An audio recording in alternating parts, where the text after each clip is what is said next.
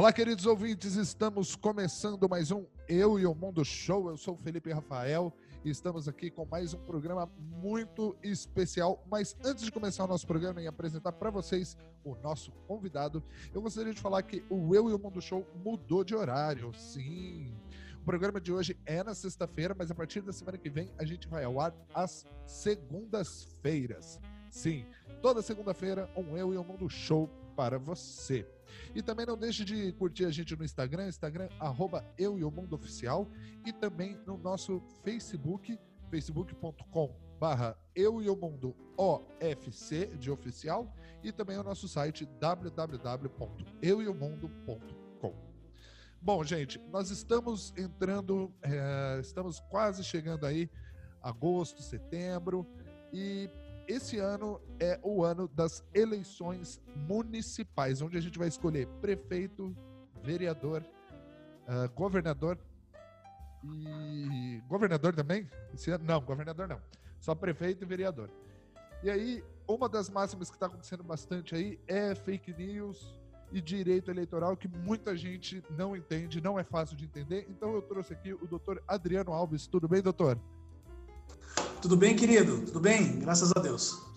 Bom, doutor, se apresente-se um pouco aí para a nossa audiência. Quem é o doutor Adriano Alves?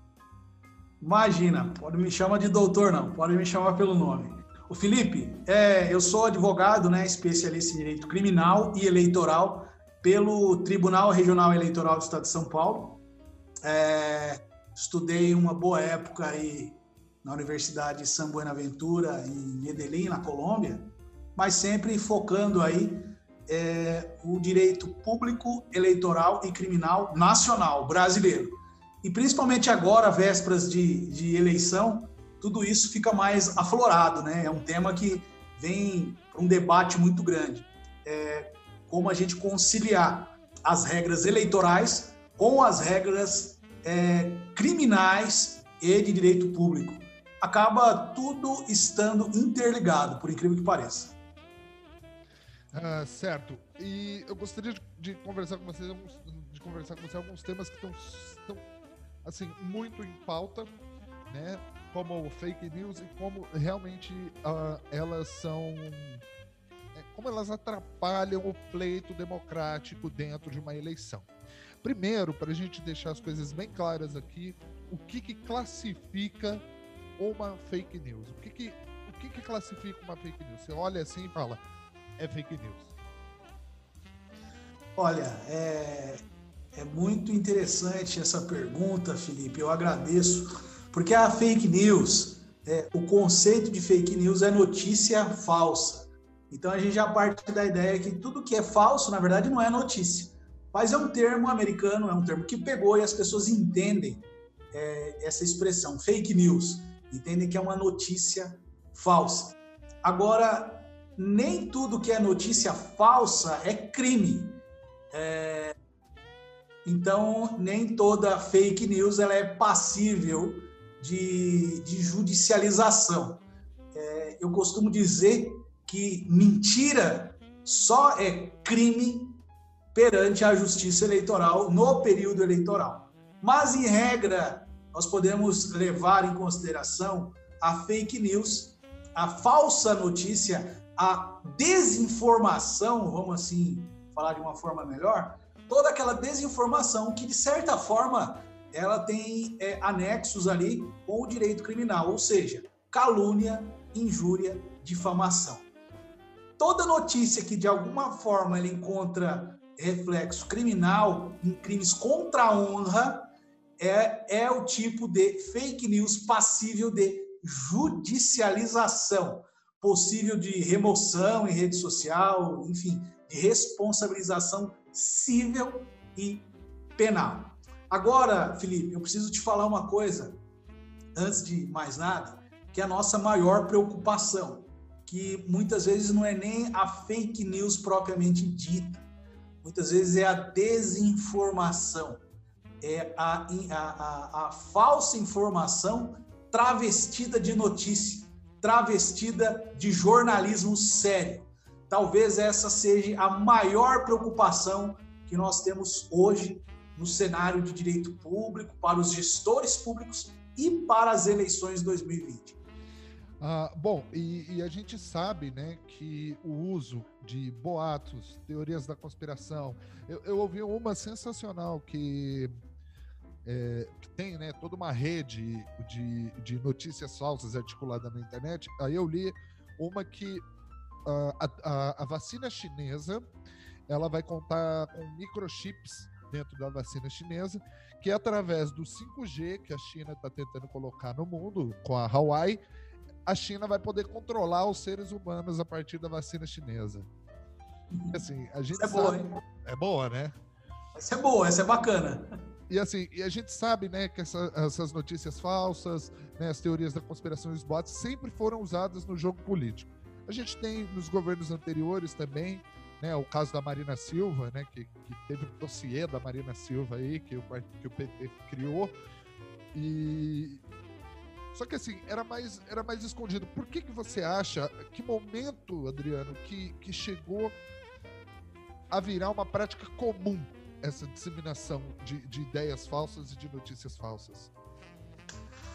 Felipe, a gente costuma falar que a mentira ela é, é o ilícito mais antigo da humanidade, né? A humanidade já começou ali com Adão e Eva, com toda aquela, aquela história ali. Então, talvez seja o ilícito civil, muitas vezes criminal, mais antigo da humanidade. É, acontece o seguinte: sempre houve é, a busca de uma certa, por mais que pareça absurdo falar isso, mas sempre houve uma, a, a busca de uma certa ética quando se fala em publicidade eleitoral. A propaganda, a publicidade eleitoral sempre passou por profissionais jornalistas, é, é, pessoas formadas em marketing, então sempre passou pela mão de profissionais. Passando pela mão de profissionais, aplicação mínima de, de conceitos de moral e de ética tendem a ser aplicados. O mínimo, né? Só que o que aconteceu de 2016 para cá? Em 2016 houve uma explosão é, em todos os municípios brasileiros na grande maioria das cidades onde eu atuei no direito eleitoral, a gente viu algo muito estranho acontecer, que era o sujeito que estava em terceiro lugar na campanha. É, muitas vezes meu cliente não acreditava que ele ia ganhar, o cara ganhou. E outros acham que estava ganha a eleição, perdeu para o terceiro lugar. A terceira via ganhou a eleição. E por quê? As redes sociais apontam um sinal. Isso em 2016. E aí veio a questão das eleições americanas, o grande uso de redes sociais, fake news e robôs nas eleições americanas, mas a gente pode pautar aqui no Brasil. 2016 aconteceu isso. 2018, eu posso te falar que é, eu todos os nossos os, os nossos núcleos aí, os amigos, o nosso escritório em é, no interior, em São Paulo, todos os funcionários trabalharam exclusivamente período eleitoral com remoção de conteúdo. Foi uma, uma chuva de conteúdo falso de fake news em redes sociais. A grande demanda foi essa, no período eleitoral. Isso tudo sem o, o advento aí da, do Covid. Agora, com o Covid, tudo se transformou em rede social, né? Então, poderíamos fazer esse podcast aqui pessoalmente. E a gente acaba fazendo de outras formas, né? É, todos os veículos de imprensa hoje, a gente vai falar com a imprensa, com rádio, TV, jornal, tudo via remota. As reuniões dos pré-candidatos a vereadores, reuniões que reuniam 300, 400 pessoas nesse período, tudo via remota. Agora, tudo via remota. É, o que vem acontecer? o uso maciço, maciço das redes sociais, principalmente hoje, nessas eleições de 2020, ela abre um caminho para o que eu chamo de um novo profissional, que é o profissional da desinformação. É aquela pessoa que trabalha é, é, para determinado, é, com determinada intenção política, mas trabalha exclusivamente para levar desinformação levar calúnia, injúria, difamação, levar é, tudo de negativo contra um grupo ou contra uma pessoa. É um novo profissional que é criado. E aí eu falo isso, as pessoas, não, mas você está falando de gabinete do ódio, então, isso é coisa da esquerda, vamos defender o presidente. Não tem nada a ver com partido, nada a ver com direita, com esquerda. Vou deixar bem claro isso. Estamos falando de forma técnica. Até porque é, a, a construção de fake news aconteceu pela direita e aconteceu também pela esquerda. Esquerda, sim, sim. Não é isso, Felipe? Sim. Todo mundo, todo mundo mexeu com isso. Vamos deixar isso claro. Não existe o certo, na verdade está todo mundo errado. Então, só para completar, você me perguntou por que, que atualmente virou uma prática comum a questão da notícia falsa. Porque agora, infelizmente, os profissionais do jornalismo, os profissionais do marketing, os profissionais da área de comunicação, é, acabam, em alguns momentos, sendo substituídos por esses profissionais da desinformação. E é aí a hora que está saindo tanta coisa ruim, tanta coisa errada aí, Felipe. Que normalmente é aquele sobrinho do sobrinho do primo, né? Que sabe mexer no Facebook, que é criativo, né? E quando a gente fala de gabinete do ódio, né? É, que foi um nome que foi pego aí é, por causa, né? Da, dessa, dessa manipulação aí que a gente viu nas últimas eleições, os bloqueiros, né? os youtubers, esse pessoal das redes sociais, né, como o Nando Moura, Alan dos Santos, né, todos esses, a Sarah Winter, né, e, e, e, é justamente sobre isso que eu queria ouvir você falar, né, sobre essas redes de propagação de fake news. Como a gente percebe, né, como que a gente lida com isso, como que a gente percebe essas redes, como que a gente lida com essas redes, como que a gente faz, do ponto de vista jurídico. Olha, aí tem duas coisas que eu preciso destacar. A primeira aí é que quando a gente fala de gabinete do ódio, eu tô não vou falar que eu puxei a frente disso, porque eu sei que existem outros colegas aí, advogados especialistas em direito eleitoral também, que estão tomando essa frente. Mas a gente está, está buscando desmantelar vários gabinetes do ódio no interior de São Paulo que é isso? Muitas vezes o candidato ali a prefeito, a reeleição, a vereador, cria um grupo, uma equipe, é, paga essa equipe e essa equipe começa a criar um monte de coisa na rede social. Como que eles criam? Criam uma página que parece ser verdade, uma página lá com um nome fictício que parece ser verdade, uma página, não um perfil, uma página e começa a inserir um monte de notícias ali. Muitas vezes copia e cola de grandes canais e no meio dessas notícias começa a colocar desinformação, impulsionar e começa a virar uma grande bola de neve. Juridicamente, Felipe, tudo isso é discutível. Inclusive, a gente vem tendo ótimos resultados de remoção de conteúdo, identificação dos responsáveis, e aí precisa ser feita aquela contra-propaganda de deixar claro quem é o dono daquela página, quem é o responsável e principalmente quem financia tudo aquilo ali. É, agora, por outro lado, a questão que nos chama muita atenção e muito nos preocupa é o seguinte: um povo, Felipe, que uma sociedade, uma cidade, que ela é, ela é lavada constantemente, ela é submetida, palavra certa, submetida constantemente a desinformação, a injúria, di, é, é, difamação, tudo é, escondido, escondido atrás de verdades, mas ela é constantemente exposta a tudo isso? Será que essa sociedade tem condição de votar livremente? Porque o voto ele tem que ser livre. O voto ele tem que ser é, a, a, abrangido pelo princípio da lisura eleitoral, da, da, da informação correta, é, da transparência, da democracia. E uma sociedade, aí a gente fala, vamos falar de um município, onde é, as pessoas são todo o tempo submetidas a inverdades, será que essa sociedade, será que essa cidade está pronta para votar? Então, essa é a reflexão que tem que ser levada ao judiciário o tempo todo. Sempre quando algo for, é, for é, judicializado, discutindo desinformação, discutindo pautas de fake news, esse tema tem que ser levantado no judiciário. Um povo desinformado, será que tem capacidade de votar com excelência?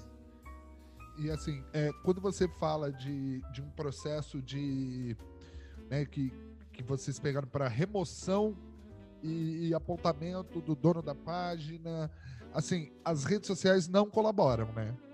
As empresas, as mídias, como Facebook, Twitter, né? É, o, teve um caso nos Estados Unidos de um, né? E, e foi muito bem é, analisado esse caso de um cara que, ah, de uma senadora, de uma congressista americana que perguntou: ah, então se eu postar impulsionar mentira no Facebook, perguntou para o Mark Zuckerberg, vocês vão impulsionar?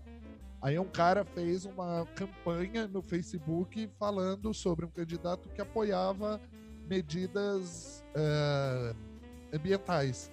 Só que o cara não apoiava essas medidas. E o Facebook deixou.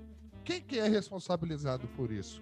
É a rede social? Como que funciona isso? Olha, a gente tem o marco civil da internet e os próprios princípios aí que vêm, as resoluções da Justiça Eleitoral, por exemplo, toda essa, essa legislação dá conta que o Facebook, o Instagram, o Twitter, o WhatsApp, eles não são responsáveis pelo conteúdo. Então, se eu postar lá algo sobre você, Felipe, por exemplo, o Facebook ele não pode ser responsabilizado. Ele só pode ser responsabilizado depois que tiver uma decisão judicial é, exigindo que o Facebook remova aquele conteúdo. Que foi o que aconteceu com o Twitter, né? Eu sempre fui muito contra e olha, essa, olha essa só, situação. Eu só que existe uma situação chamada liberdade de expressão. A liberdade de expressão e a livre manifestação do pensamento. A liberdade de expressão, a manifestação do pensamento. E os crimes contra a honra, que é onde nós temos o conflito, tá tudo na Constituição Federal. Tá, ok. Você acha que o Facebook, uma pessoa jurídica, uma empresa jurídica internacional, ela tem capacidade de decidir o que eu posto na minha rede social, o que você posta na sua rede social? Não. Não seria, não seria deixarmos na mão de terceiros. Então, esse, essa foi a interpretação dada na lei. Por isso que o, o, o Facebook ele não é responsável pelo conteúdo. Mas, por isso que ele o pessoal posta um monte de bobagem, às vezes, e vai ficando. É, e aí o pessoal faz denúncia, aquela denúncia que denuncia o post ali. Isso aí também funciona pouco. É, então, a atuação ali do Facebook, por exemplo, é mínima, muito baixa. Agora, quando é judicializada uma demanda, as, o Facebook costuma cumprir nos exatos termos da decisão judicial. Nesse ponto, Felipe, eu não posso questionar. O Facebook contribui, Facebook contribui e muito com as decisões judiciais. Agora, tem que judicializar. Se não judicializar, acaba não tendo atuação nenhuma quase aí em remoção de conteúdo. Certo. Entendi. E agora trazendo um pouco para essas eleições regionais, nessas eleições municipais que nós vamos ter. Quando que começa na lei eleitoral o período o período de pré-campanha eleitoral? Quando que eh, a gente está aí no, no, no, último ano, né? E quando que começa? Quando que a gente pode ver aí os pré-candidatos a vereador e a prefeito? Tem uma data? Olha, Como é que é? Eu, eu, vou, eu vou te falar uma coisa. Eu acho que a pré-campanha começa um dia depois da eleição. A eleição é dia 15 de novembro. Dia 16 de novembro começa a pré-campanha para as eleições de 2022. Então, dia 16 de novembro, você pode falar: Ó, oh, eu sou pré-candidato a deputado nas eleições de 2022. Entendi. Então, não existe um marco inicial. O marco temporal para o início da pré-campanha é logo depois que se começa, é, se termina uma campanha eleitoral. É lógico que o ano eleitoral é um marco muito importante, de grande destaque. É, tudo que você faz dentro do ano eleitoral, antes das eleições, vai ter um olhar diferente, vai ter um olhar é, não como política pública, mas como política é, tendência partidária e eleitoral. Então, o início da pré-campanha talvez não deva ser a maior preocupação que, que possamos ter. Talvez o início da campanha, aí sim, e diferenciar o que é campanha e o que é pré-campanha, talvez seja a discussão mais importante. E, como que a gente diferencia a pré-campanha da campanha? Que, por exemplo, 15 de novembro está aí. Quando, é, assim, falando mesmo do, do, das leis eleitorais, quando que a gente começa a ver na, nas TVs, nas panfletagem, quando que a gente começa? Olha, é, a gente vai começar a ver tudo isso aí no final de setembro, começo de outubro, porque as convenções vai até o dia 16, né? então somente após o dia 16 nós vamos saber quem são os candidatos efetivamente. E a propaganda eleitoral ela é permitida a partir do dia 27 de setembro. Então, até 27 de setembro, não pode ser feito pedido de voto, não pode ser feito pedido de apoio direto. Então, pode ser feito a pré-campanha. E da pré-campanha, pode-se fazer muita coisa, né? Você pode falar quem você é, falar de suas ideias, dos seus projetos, apontar críticas, apontar situações que você acha que precisa adequar ali na sua cidade. Você não vai poder fazer pedido explícito de voto, pedido subliminar de voto. É, a propaganda negativa também não pode ser feita. Qualquer tipo de propaganda oficial, não. E a gente precisa lembrar que tudo que você pode fazer, é, tudo que você não pode fazer na campanha, na pré-campanha também não. Então, aquela história, ah, vou fazer um outdoor, vou fazer camiseta, vou fazer brinde, não pode. Nem na pré-campanha, nem na campanha, nem em momento nenhum não é, não é algo legal. Agora, pois não. Campanhas que são financiadas por voluntários, né? A gente tem em alguns partidos, alguns, por exemplo, a gente tem, vou citar aqui, o Partido Novo, que ele não usa o fundo eleitoral, mas ele pede né, uh, doações de, das pessoas. Isso pode ser feito na pré-campanha. Pode. A doação para a campanha eleitoral ela pode começar antes. Então, é, existem dois tipos de doação, né? A doação, que ela é feita através daquela vaquinha virtual, esse tem, um, esse tem um procedimento próprio, e as doações, as outras doações mais específicas, outras doações aí.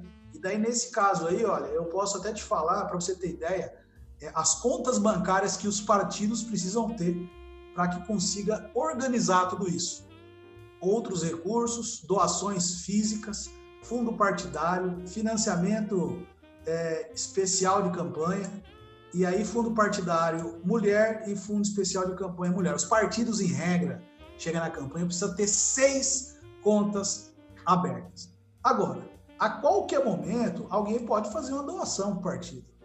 Resolve, é, eu vou doar para o partido político, não tem problema nenhum. A doação para o candidato só lá no período eleitoral, só depois de abrir o CNPJ. Aí eu vou te falar que vai ser algo aí pro dia, pro dia depois do dia 20, né? Depois das convenções, depois do registro, depois de abrir a conta bancária. Nesse momento, se alguém quiser fazer uma doação, pessoa física, dentro ali dos preceitos de declaração de imposto de renda, dentro dos 10% que você declarou no ano anterior, quiser doar para algum partido político, não vai ter problema. Não vai poder doar agora para pré-candidato. Para pré-candidato. Para pré-candidato nesse momento, não.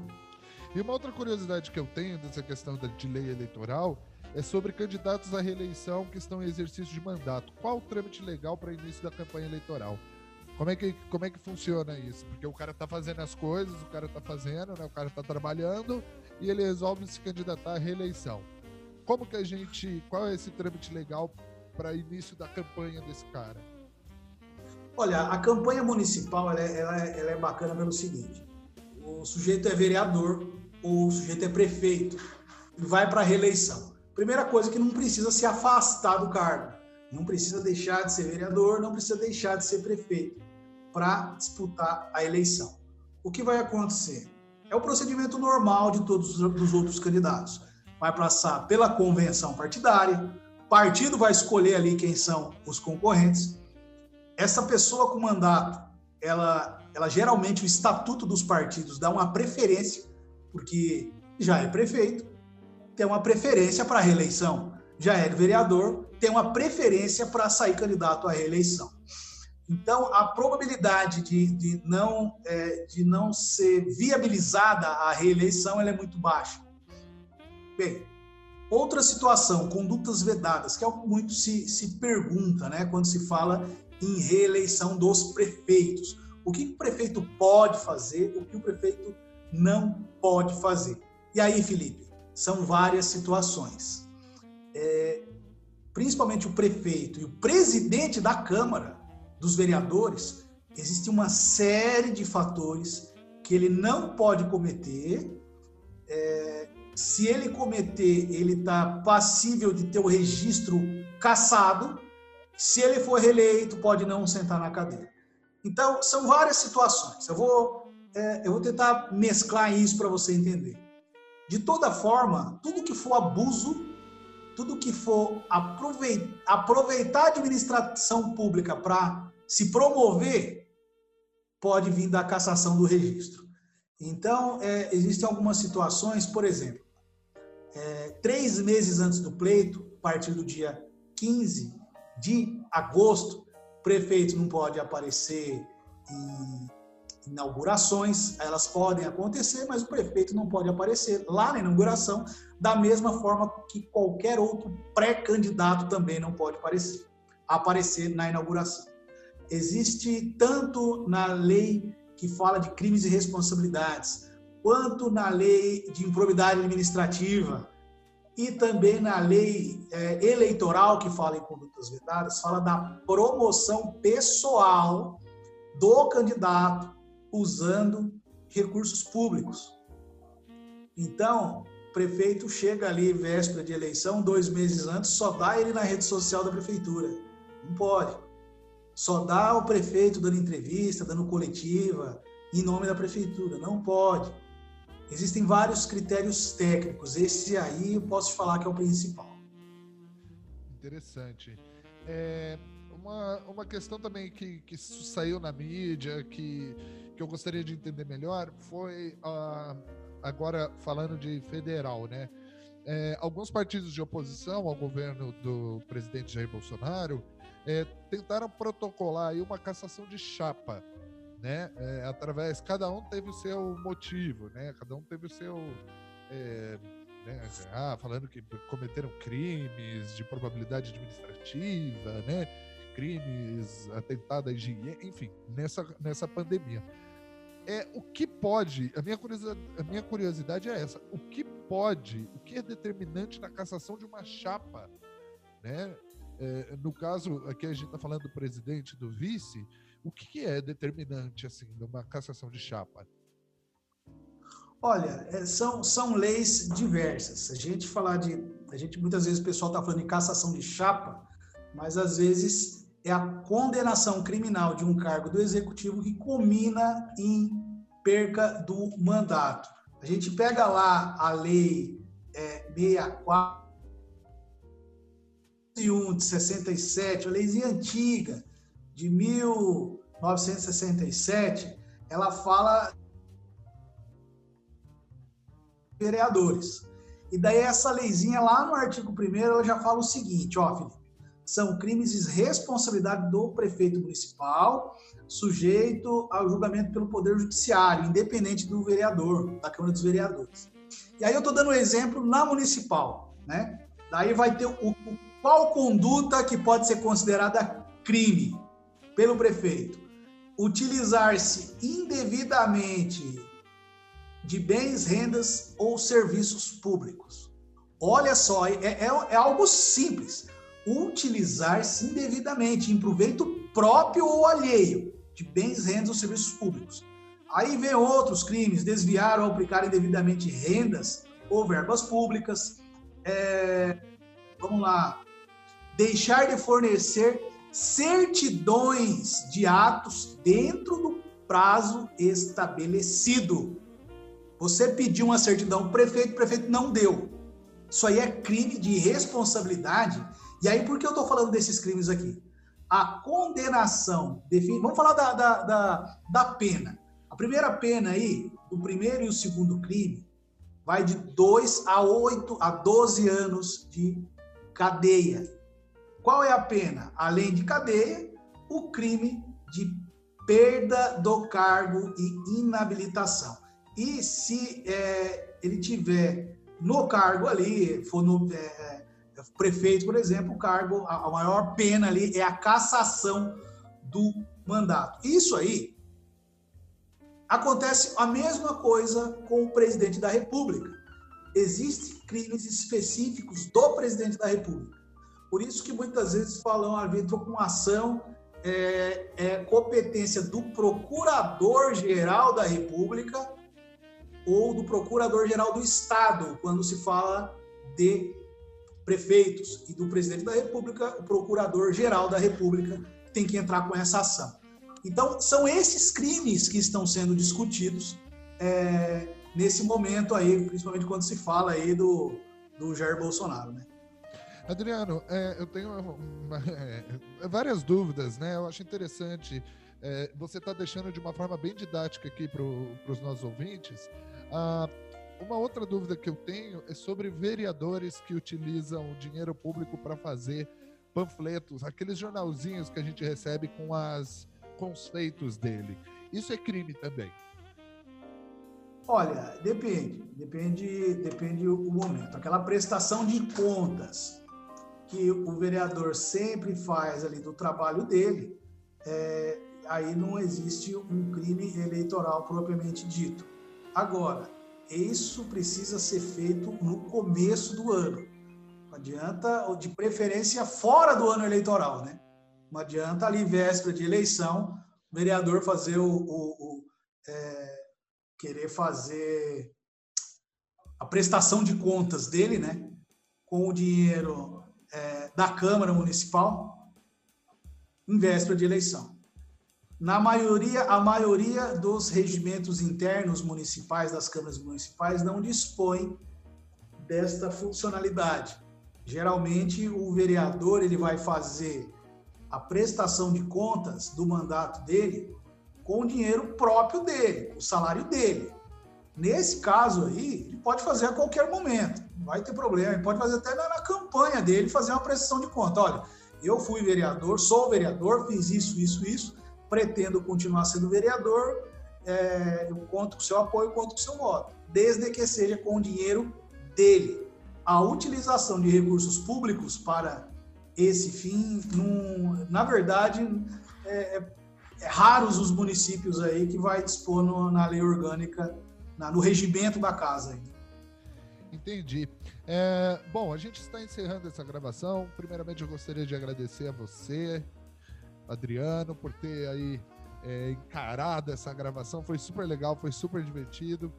E eu gostaria de saber o que, que mensagem que você deixa aí para os nossos ouvintes agora, ano eleitoral, né, com as fake news, enfim, o que, que, que você diz, né? Porque, por exemplo, uh, o STF abriu um precedente aí, né? Que a gente, ao mesmo tempo que se se remove notícias falsas e, e disseminadores de notícias falsas da, do Twitter, por exemplo, isso pode virar para nós, né? Que somos pode estar tá caminhando aí para uma coisa meio obscura, né?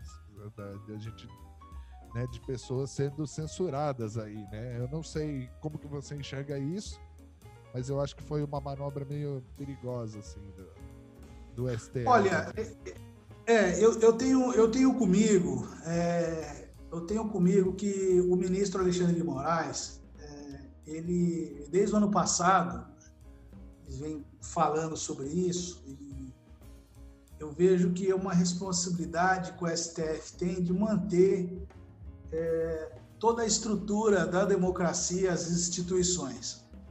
É, então, realmente é polêmico, é muito polêmico essas decisões do STF, e eu, eu me preocupo principalmente neste momento, Felipe, com o que vai acontecer nos municípios. Estamos prestes às vésperas de uma eleição municipal. E dois pontos precisam ser combatidos. A desinformação precisa ser combatida e a tentativa de censura também precisa ser combatida. E essa responsabilidade, Felipe, ela é de todos nós, ela é de quem trabalha com comunicação, é de quem trabalha, é, é dos advogados eleitoralistas que vão atuar aí nas eleições e também do judiciário. A responsabilidade, assim, por mais que o, o ministro Alexandre de Moraes acaba em algumas decisões falando que a responsabilidade não é do, do Poder Judiciário, o ministro Ricardo Lewandowski acaba falando a mesma coisa também, mas cada juiz de cada município, de cada cidade, além dos juízes eleitorais, tem uma missão, além dos eleitorais, da Justiça Comum tem uma missão maior agora, véspera das eleições. Decidir de forma ágil e de forma sensata o que é fake news, o que é desinformação e o que é censura talvez a maior discussão seja essa nesse momento.